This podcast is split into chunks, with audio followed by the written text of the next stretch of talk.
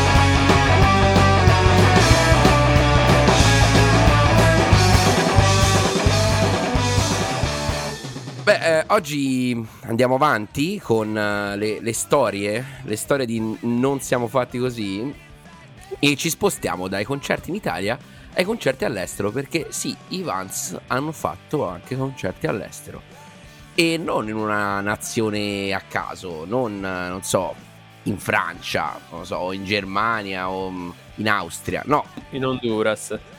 in Honduras, no? In nazioni veramente centrali, diciamo, per il rock and roll. E mm, stiamo parlando, come avete capito, del UK. Forse l'avevate capito dal mio accento, eh, il mio accento Cambridge che stavamo utilizzando per la puntata. Ma mm, quello che è più interessante degli UK è come ci siamo arrivati e questa è proprio la prima domanda per mister Paolo Castriconi. Paolo, ci racconti un po' la storia di come i Vans sono atterrati in Inghilterra? Eh, la storia è lunghissima. Comunque, per sintetizzare, diciamo che abbiamo fatto un giro un po' più largo del previsto perché siamo passati dalle Canarie per arrivare in Inghilterra. Che può sembrare una cosa un po' strana, però eh, è così. Perché diciamo che il gancio per arrivare in Inghilterra è arrivato proprio lì. Perché siamo stati un mese a suonare eh, a Fuerteventura per la precisione. Abbiamo, la fortuna, abbiamo avuto la fortuna di suonare davanti alla fine pubblico di un po' tutte le nazioni e avevamo ricevuto un sacco di richieste perché questi concerti sono andati sempre, sempre molto bene e abbiamo ricevuto un po' di richieste da- da- dall'Irlanda mi sembra, dalla Danimarca quindi eh, c'era anche questa dell'Inghilterra e abbiamo approfittato abbiamo deciso di andare in Inghilterra e niente, è stato. E poi siamo andati in aereo, come mi ha suggerito prima il mio amico Albertazzi, perché altrimenti potevamo pure passare sotto la manica, effettivamente. Quindi è bene dire che siamo andati in aereo. Ci sono diverse possibilità, sì, c'è la manica o c'è anche la traversata. Castriconi avrebbe tutte le competenze per portarci via nave da Porto Santo Stefano a Liverpool, ma questa forse è una storia che racconteremo tra Più dieci avanti. anni. Più avanti. Bene, andiamo avanti perché l'Inghilterra è piena di personaggi meravigliosi, ma anche di luoghi meravigliosi e tra questi gli hotel. Gli hotel inglesi ci hanno lasciato un segno, eh, diciamo così. E vorrei chiedere a Ranieri, che è come, come ricorderanno i nostri eh, podcast spettatori, non so se si dice, però me lo sono inventato ora. È il nostro maestro di stile, no? E quindi vorrei che ci raccontasse un po' cosa ne pensa della bellezza, se così si può definire, degli hotel inglesi. Beh, più che bellezza, io li definirei con una parola, moquette. e soprattutto eh, scricchioli. Perché anche se vai in un hotel in Inghilterra, che sia un hotel moderno o vecchio, comunque fa gli stessi rumori. Ovvero rumori di, di legno, soprattutto. e, mm, beh, che, che dire, sono molto, molto semplici come hotel, no? Hanno più o meno tutti lo stesso stile e soprattutto lo stesso odore, che non è una cosa da poco. Eh, però dai, ci siamo trovati bene e alla fine un hotel vale l'altro. Torneremo. Ci torno. Nonostante il lavandino in camera, eh, diciamo accanto al letto, che può essere comunque comodo. Sì, sì, comodissimo, guarda. E io e Albert Einstein in camera avevamo eh, il lavandino, quindi con due rubinetti diversi, tra l'altro, uno caldo e uno freddo, quindi può, può sempre far comodo. E, mm, ora ci ascoltiamo uno dei pezzi estratti dal- dalla nostra Vigna Session. Come sempre vi proponiamo, ve ne proponiamo uno ogni puntata. E questa volta vi proponiamo Mr. Mustache.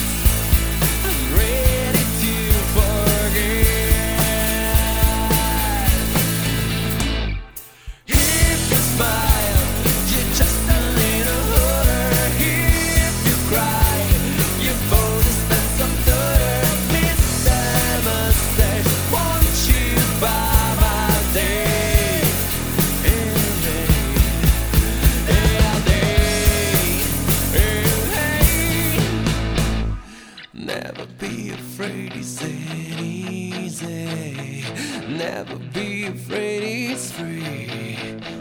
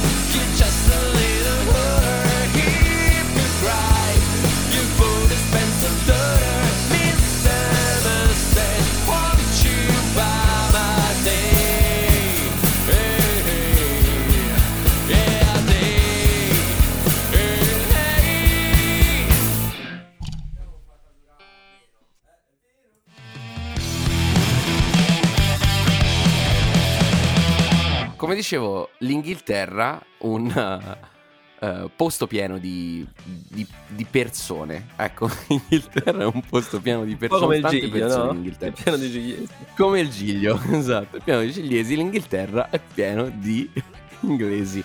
E eh, proprio delle abitudini inglesi vorrei parlare con il nostro antropologo, mister Alessandro Albertazzi. Sì, sì, buonasera. Ci racconti qualche...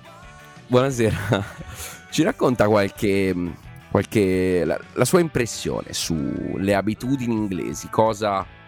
Cosa, le ha, cosa l'ha colpita di più de- delle abitudini di questa popolazione eh, isolana alla fine, Sì. come- proprio come i gigliesi. Sì, buonasera Giovanni, posso chiamarti Giovanni stasera, sì. Certo.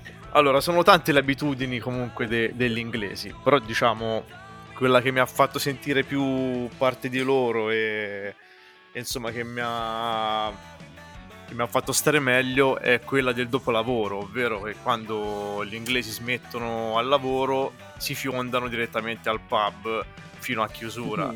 Insomma, è anche simbolo di, di sfogo e familiarità alla fine quando ti, ti ritrovi con gli amici al pub. Più che abitudine è proprio una tradizione poi in fin dei conti. E ci piace, penso ci piace un po' a tutti.